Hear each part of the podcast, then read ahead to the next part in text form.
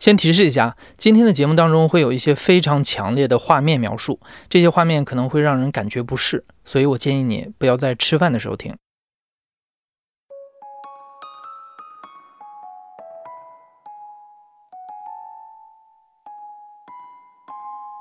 你好，欢迎收听故事 FM，我是艾哲，一个收集故事的人。在这里，我们用你的声音讲述你的故事。每周一、三、五，咱们不见不散。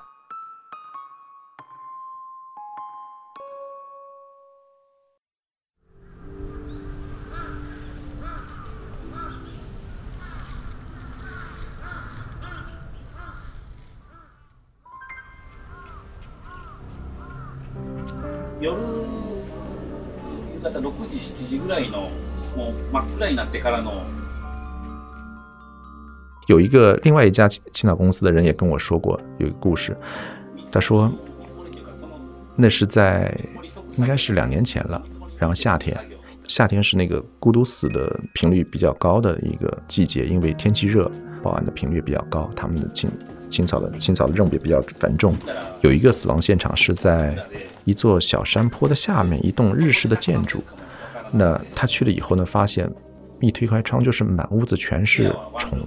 就是蛆和飞虫，已经死了一个多月了。那个现场本身就已经极其难收拾了。然后他当时拍了一张照片，用手机，他拍的是老人呢是躺在一张那个摇椅上，当时这个肉身已经全部腐烂了，然后呢只剩下一个躯干。他边上放了一一个碗，碗里面放着葡萄，这葡萄也烂了，但是你能看出是水果葡萄的那个那个样子。看到那个画面，他能想到就是老人当时离开这个世界的时候的那一刻是那个样子，那个状态。他在躺在摇椅上，可能就就就在吃着葡萄，然后突然间就没了。孤独死这个概念来自于日语，它最早出现在一九七零年代的日本新闻当中，指的是独居者因为疾病或者意外等原因在家中死亡，而且无人知晓的情况。根据日本 NHK 电视台2010年的统计数据，在日本每年会有大约3万两千人孤独死，其中大部分都是独居的老人，而且往往要等到死亡几天甚至几个月之后，尸体才被人发现。这些年来，随着日本社会老龄化的加剧，孤独死事件越来越多，也因此出现了一批特殊的清扫公司，他们专门负责清理孤独死逝者生前的住所。今天的讲述者何润峰是一位资深的媒体人。他曾经有过多年做战地记者的经验。二零一八年，何润峰和他的团队开始筹备一档叫做《无人知晓》的节目。他们进入了两家分别位于大阪和东京的特殊清扫公司做实习生，借此去了解这个行业和日本孤独死的状况。我其实同一时间接触了不少的那个呃清扫公司，它不是只有那一个，因为特殊清扫在日本我们要拍摄太难了，所以你必须是广撒网。看哪家青岛公司能够让我去实习，能够让我去陪着他们去工作，能够让我们去拍摄。呃，我记得印象很深，就是第一家公司在东京，R Cube 公司，其实就是个 胖胖的，然后感觉就带着我去告诉我说这些东西怎么用，这些东西怎么用。那个时候还好，因为他其实你要说清特殊清扫公司，他毕竟这个现场又不在自己公司，所以它是一个很很正规的一家公司，也很干净、很整洁，没有任何异味。但是我在大阪实习的那家公司。就是比较的特别，因为他的公司他有一个专门的一个仓库，这个仓库里边分两层。最让我那个有感触的是，二楼的那个小空间里边有很多从孤独死的死者的家里面找到的一些遗像和佛龛。你知道，日本人很多人信佛，他们会在家里面摆一些佛龛，这些东西被这家公司叫回忆。这家公司他们会认为是非常特殊的东西。那如果死者家属他不要，或者说这个死者他找不到自己家属，那么他们就会把这些东西拉回来，放在二楼那个空间里边。他们不是长期持有，而是说先放在那里，累积到一定数量之后，他们会找僧人、找和尚过来超度念经，相当于就是非常体面的，然后对这些物件有一个交代，再统一进行处理。然后他们会去清扫之前呢，按照公司的规定，也会比如说进入房间之前，他们会双手合十，这样子，就是你会感觉到，其实他们虽然是做特殊清扫行业的，但是他们在细节上，他会非常尊重这个死者，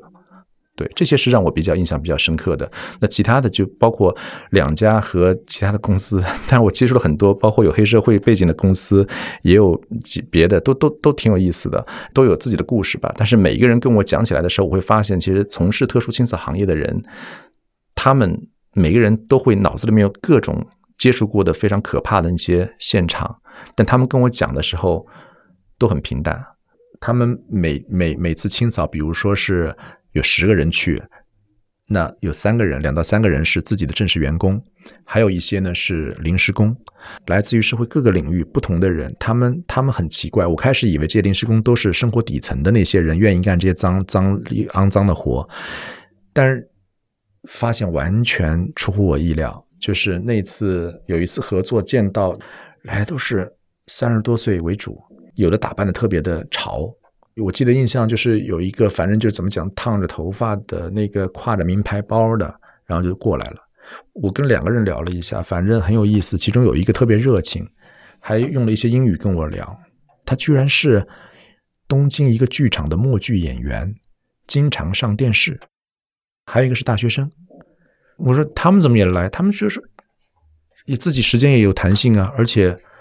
收入也高啊。问他们多少钱，他们不愿意说。但是我相信这个这个这份工肯定是一天下来肯定就几千块钱，肯定是有的人民币。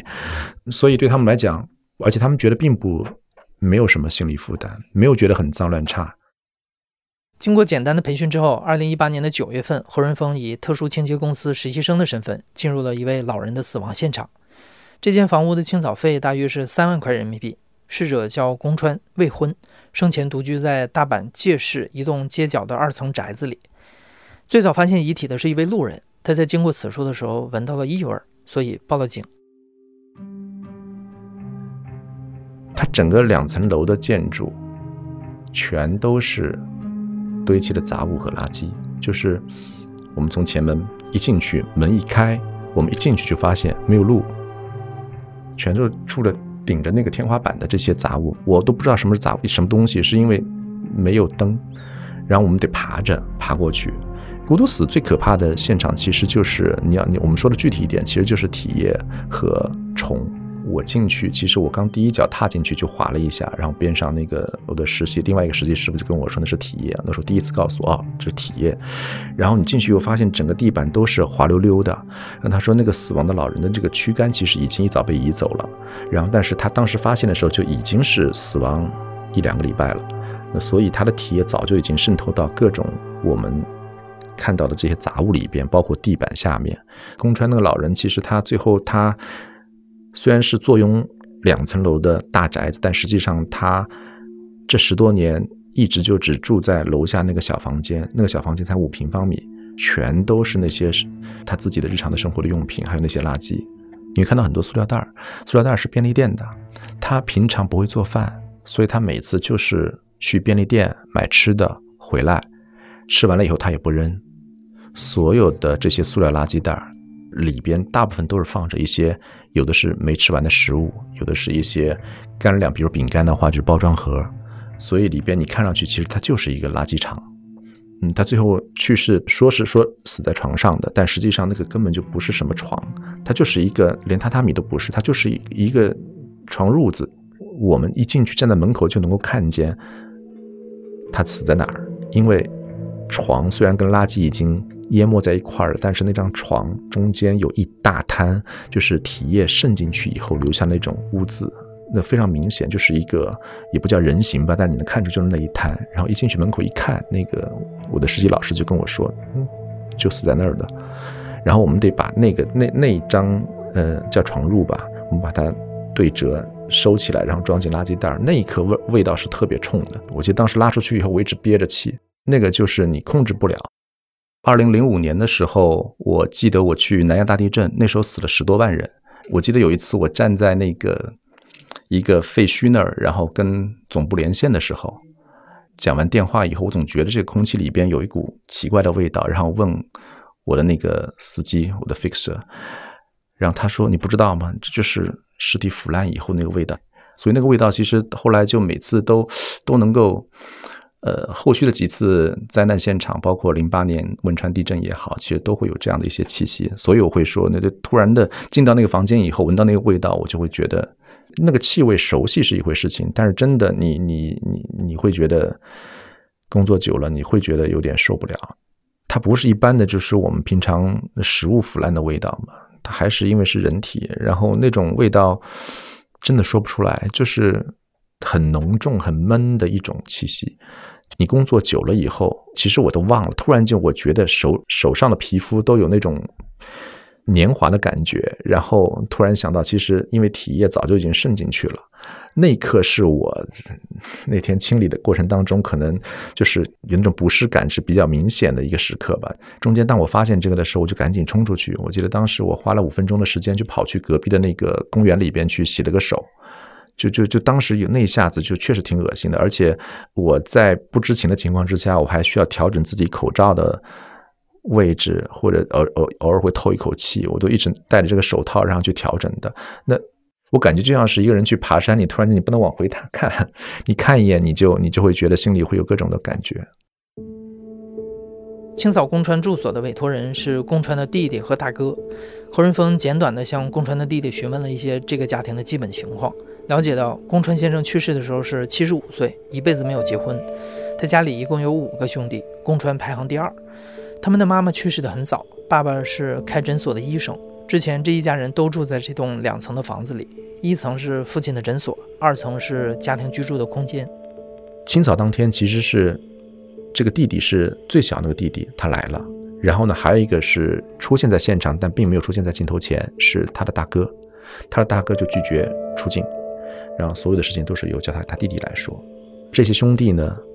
在很多年以前，就是妈妈还在，甚至奶奶也还在的时候，然后家里面还是一直相处的很融洽。而且这个诊所开在这个当地已经很多年很多年了，一直到一九八八年吧。然后父亲退休。退休以后呢，把诊所关了，父亲就住在二楼。但那个时候前后，除了父亲退休之外，几个兄弟都已经成家，搬出去住了，就自然而然，他说跟很多日本家庭一样，就是没有来往了。刚开始的时候还会一年回来一次，后来就不回来了，偶尔会通个电话，后来也电话也不通了。那父亲跟这个宫川之间为什么会这样，他也不清楚。反正当时宫川和呃他父亲之间关系到了僵，他弟弟是知道的。两个人在十多年前他父亲去世之前，他父亲住在楼上，他在楼下，两个人关系特别差，从来不来往。然后从那个时候开始，他就已经只守着自己那个小房间了。父亲去世以后，那楼上就完全废了，然后楼下也就是自己那个小房间。你看他的生活环境，他就是一个非常。不愿意去做任何事情的一个一个状态了，当然就是反而是他放在房间里面的，收藏在自己的生活空间里的那些过往的一些沉淀的东西，反而会看上去会比他离开这个世界最后那段时间产生的一些生活垃圾要更更新一些。我印象比较深，比如窗台上，他有很多的书是医学书籍，医学书籍应该是他。父亲，因为他父亲是个医生，然后还有他的书信，都说他是个孤僻的老头儿。他的弟弟都说他是一个从来不跟人打交道的，但这是外界了解的一个老人的孤僻的老头的一个状态。但实际上是不是这样的，不知道。至少他曾经是有朋友的，而且跟这个朋友或者说几个朋友有密切的书信往来。他的弟弟呢说他从来没交女朋友，但是我们在现场就看到一个粉红色的一个小摆设，里边有一个心形的图案。边上写了一句英文字：“情人节快乐。”这是我当时看到的一个非常震惊的，就是我不知道这是他收到的礼物，还是说是他买了以后没有来得及寄出去的礼物。但至少曾经有那么一个人，可能跟他有一种情感上的羁绊。这个是我会觉得说，一个你再怎么被人形容为是一个孤僻的老头，但实际上他的世界可能并不是我们想象的那样的。还有他会。边上还墙上除了一件衣服哈，还挂着一把弓箭，一套。就是老人可能生前某一段时间他会去玩射箭，弓箭上呢刻着他自己的名字，那是他自己的。还有一个就是我们找到了一些，他有好几本这个相册，都有同样的主题，不是飞机就是鸟，再加上他们家里边有一些散落的，不知道是他的还是别人的一些吉他等等一些物品，我会觉得说他其实之前的家庭生活还是曾经至少曾经是很幸福的、很和睦的。但是几个兄弟后来就互相不理了，他跟父亲之间也关系恶化了，等等，就就什么都没了。我也不知道发生了什么，我们没有人清楚。他弟弟也也是闪烁其词，就没没有想说太多。但是实际上更多的原因是因为他不了解，他不知道发生了什么。有一个细节，就是我问那个他弟弟，我说：“宫川死之前这么多年，你们都没有见面，但是你们有电话联系过吗？”他说：“宫川在一两年前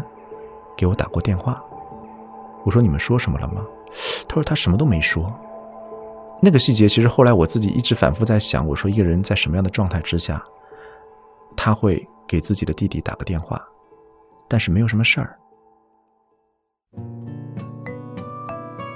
后来哈，就是我们刚才说前门进去以后全是垃圾，差点就是要爬着上去才能走到后门。前门清理完了以后，发现我才发现哦，这是诊所的轮廓，有一个小窗口，厅里面是候诊席，有药房，有看病的就诊室。最让我感触的是墙上还有一幅日历，停留在一九八八年，宫川的父亲退休的那一年。也就是说，他退休之后，这个日历就停在那儿，没人动。我不知道是刻意的，还是说是因为真的是没人管。而且这个挂在墙上的这个日历，上面那张主图是一幅地图，他所服务的这个社区的地图、街道的地图。所以看到这个细节，你会想到，其实这个家庭，他实际上这么多年，他父亲在这边行医。你会想象身边那些邻居，有很多人都来这个诊所看过病，都是他爸爸的病人。很多人应该都是看着宫川长大的，或者是跟宫川一块儿长大的，但是最后发现这样的情况，不仅是家人没有去理这个宫川的生死，邻居也没有，清理的一整天就没有人过来问，然后只有一个老太太，她应该是路过，但也应该是这个社区的，她路过的时候，她就过来去问说：“哎，怎么了？”然后跟她说：“啊，宫川死了啊，死了啊，就走了。”就除了那个老太太，就是印象很深，就八十多岁了，就是就背着手颤颤巍巍的走了之后，就在前前后后没有没有人过来打听过。我不知道是他们是尊重这个这家的隐私，还是说真的是漠不关心，但是觉得是挺挺现实的。兄弟也不理他，邻居也不理他。家属在拜托特殊清扫公司进行孤独死老人住宅清扫的时候，一般会提出具体的要求。比如让工作人员帮忙找到并保留银行卡、文件或者是一些具有特殊回忆的物件。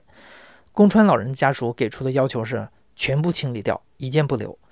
包括宫川生前收藏的那些工艺品、影碟，还有那些有关飞机和鸟的相册都不要了。所有的所有的物品全部当垃圾处理了，两层楼的东西，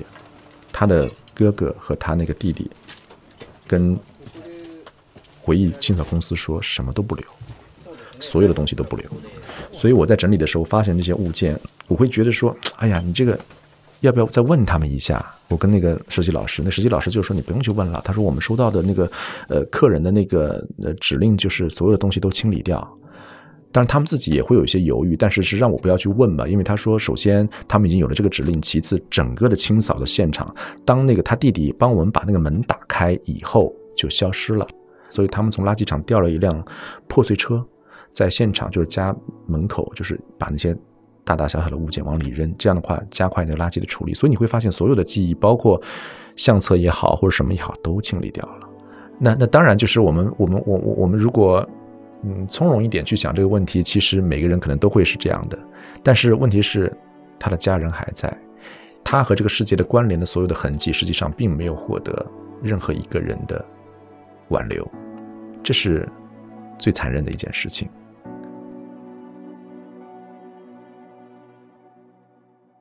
在清理完宫川老人的住宅之后，何润峰来到了东京的另一起孤独死现场。这次的逝者是一位八十一岁的老太太。但跟宫川不太一样，这个老太太是有女儿的，而且两个人住得很近，骑自行车只要十五分钟。但就算这样，也没能避免老人孤独死的惨剧。等女儿发现的时候，老人已经去世将近两周了。实际上，他跟他妈妈还是有一些断断续续有一些联系的，要不然他也不会是他发现他妈妈的遗体。他说他那一天是临时有事儿回家，然后呢是发现他妈妈倒在地上，而且满地的全是爬虫。没有人知道他是哪天死的，法医也没有办法给一个确切的答案，就是他已经死了差不多两个星期了，就这样。那我我我还能看一下日历，我说他九月十九号那天做的那件事情已经画了一个叉，对吧？然后九月二十二号那件事情没有做标记，说明他没有去做这个事情。他女儿自己也是单身，但是他一直就在非常直接的就跟我在说，说他妈妈不是一个 nice 的人，就是一个非常刻板，然后呢，非常的也是孤僻，然后呢，说没有人跟他愿意跟他交朋友，说连邻居都不愿意跟他来往，每次跟他都吵架，受不了了就他就搬出去了。但是进去以后你会发现，这个这个妈妈特别喜欢烹饪，因为我负责清理她的冰箱。里边除了有各种的食材，还有各种的调料，那调料多到让我真震惊。就是你会发现他特别喜欢烹饪，我相信就是他肯定是也是热爱生活的，而且他变着法子在做各种吃的。然后呢，还有酒，各种酒都有。然后到最后，他有有有一段没有没有在片子里面呈现，就是二楼，二楼没有受到污染，所以没有清理。他的房间还在，他不让我们拍，但是有一个大的一个主卧。是他妈妈的房间，掀开竹帘以后望过去，是大片的绿色，就是有树丛，有有田野庄稼，因为那个地方比较郊区。然后呢，还有几栋那个独立的那个小建筑，每一栋日式的建筑的院子楼下全是开满了花，就是那种你看过去以后会让你感觉很幸福、很安静的那种画面。但是这种孤独死的情况就发生在这里。我说你在这个房间，你对你妈妈印象最深的，或者对这个房间记忆最深的是什么？他说：“那里有一个缝纫机，小时候晚上我睡觉的时候，经常听见我妈妈在边上用缝纫机做一些手工活。这个感觉是戳到我，是因为我自己小时候，我妈妈也是会用缝纫机，然后我也是在晚上睡觉迷迷糊糊的时候，能听见她一直在踩着缝纫机，对吧？”只不过我妈妈那时候可能是补衣服，她那时候她妈妈应该是在做一些手工的一些东西，因为看得出她家里面各种的公仔啊什么这些东西摆设还是挺挺有趣的一些东西。然后我会发现，好，其实你你看你跟你妈妈之间其实还是有那么多记忆、那么多故事的，怎么就走到这一步了呢？那她也不愿意去多说。然后反正就是说，可能就母女之间，她说，哎，就是母女之间的一些家人的一些琐事、一些争吵什么的，慢慢的可能就变成了相互之间的不理解。和子女关系不好是一方面，但即使是和子女之间没有什么矛盾，日本老人也不会和子女同住。像中国一样，日本的年轻人都在大城市里打拼，父母在老家居住，逢年过节才会见上一面。在他们看来，分开生活是一件理所应当的事儿，即便会感到孤独，他们也不愿意给子女添麻烦。也正因为日本的老龄化问题非常严重，在减少孤独死这件事儿上，日本的社区和 NGO 都在做各种努力和尝试。他们怎样去解决这些问题？当然，解排解孤独是一方面了。排解孤独，比如说我去过一个在东京湾边上有一栋那么一栋楼，我们暂且叫它社区吧。然后这这个楼的那个社区组织，然后带我们去见了一个叫樱花协会的一个组织。樱花协会是这栋楼里边的几个老人，都是以独居老人为主。每个礼拜三下午，他们会聚集在一起搞些活动，非常丰富，嗯，唱歌的。还有去那个聊天的、看电视的、看综艺的，什么都有。然后他说，樱花协会是为什么这么叫？说他们最期待的就是樱花盛开的时候，他们这个每个星期三下午他们会去看樱花。这些老人呢，反正见着我都说：“哎呀，没事儿，我们活得很开心。”以女性为主。然后有一个老头就很沉默，一直坐在边上，最后跟我说：“哎，我很害怕孤独死。除了就是说老人自己自发的，居委会平常他们会去送牛奶。”送报纸，放在门口。如果第二天去的时候发现没动，他们就会敲门，怕里怕里面的老人会会那个出事儿。啊，包括我们没有去拍，就是在日本远离东京的一个地方吧。他们有个村子，老人为主，他们是规定村里面的老人早上起床以后，必须要在家门口升旗，升那个鲤鱼旗，升起来以后，让村长一看，嗯。他们不叫村长，就那个那个干部吧，反正就是看一眼，大家看谁家没生，赶紧去看看。根据中国养老产业发展白皮书，二零一六年中国六十周岁以上的老年人口已经达到了二点三亿，其中一半都是空巢老人。虽然现在在中国关于孤独死的报道还不是很常见，但是偶尔出现的不幸事件也会让我们开始考虑：如果中国也进入了这样一个社会发展阶段，我们应该怎么办？那像北京这样的城市，是今年计划建成一千家社区养老驿站。给独居的老人送饭，帮忙买菜，解决生活问题。一旦老人发现了什么意外，也能及时发现。不仅仅是我个人了，就是我觉得很多人，我是跟很多人一样的，就是因为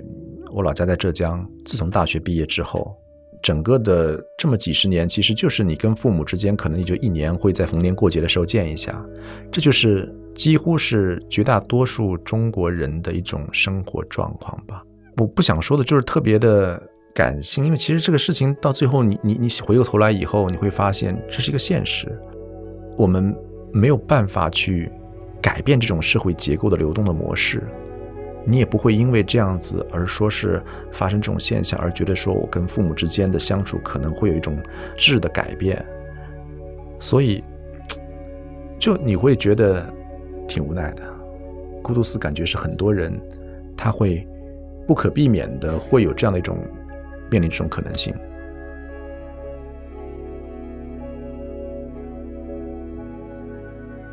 节目的最后预告一下，今天的讲述者何润峰参与制作的《无人知晓》已经在腾讯新闻上线了。如果你感兴趣的话，可以在腾讯新闻中搜索“无人知晓”观看全片。你现在正在收听的是《亲历者自述》的声音节目故事 FM，我是主播艾哲。本期节目由刘豆制作，声音设计孙泽宇。感谢你的收听，咱们下期再见。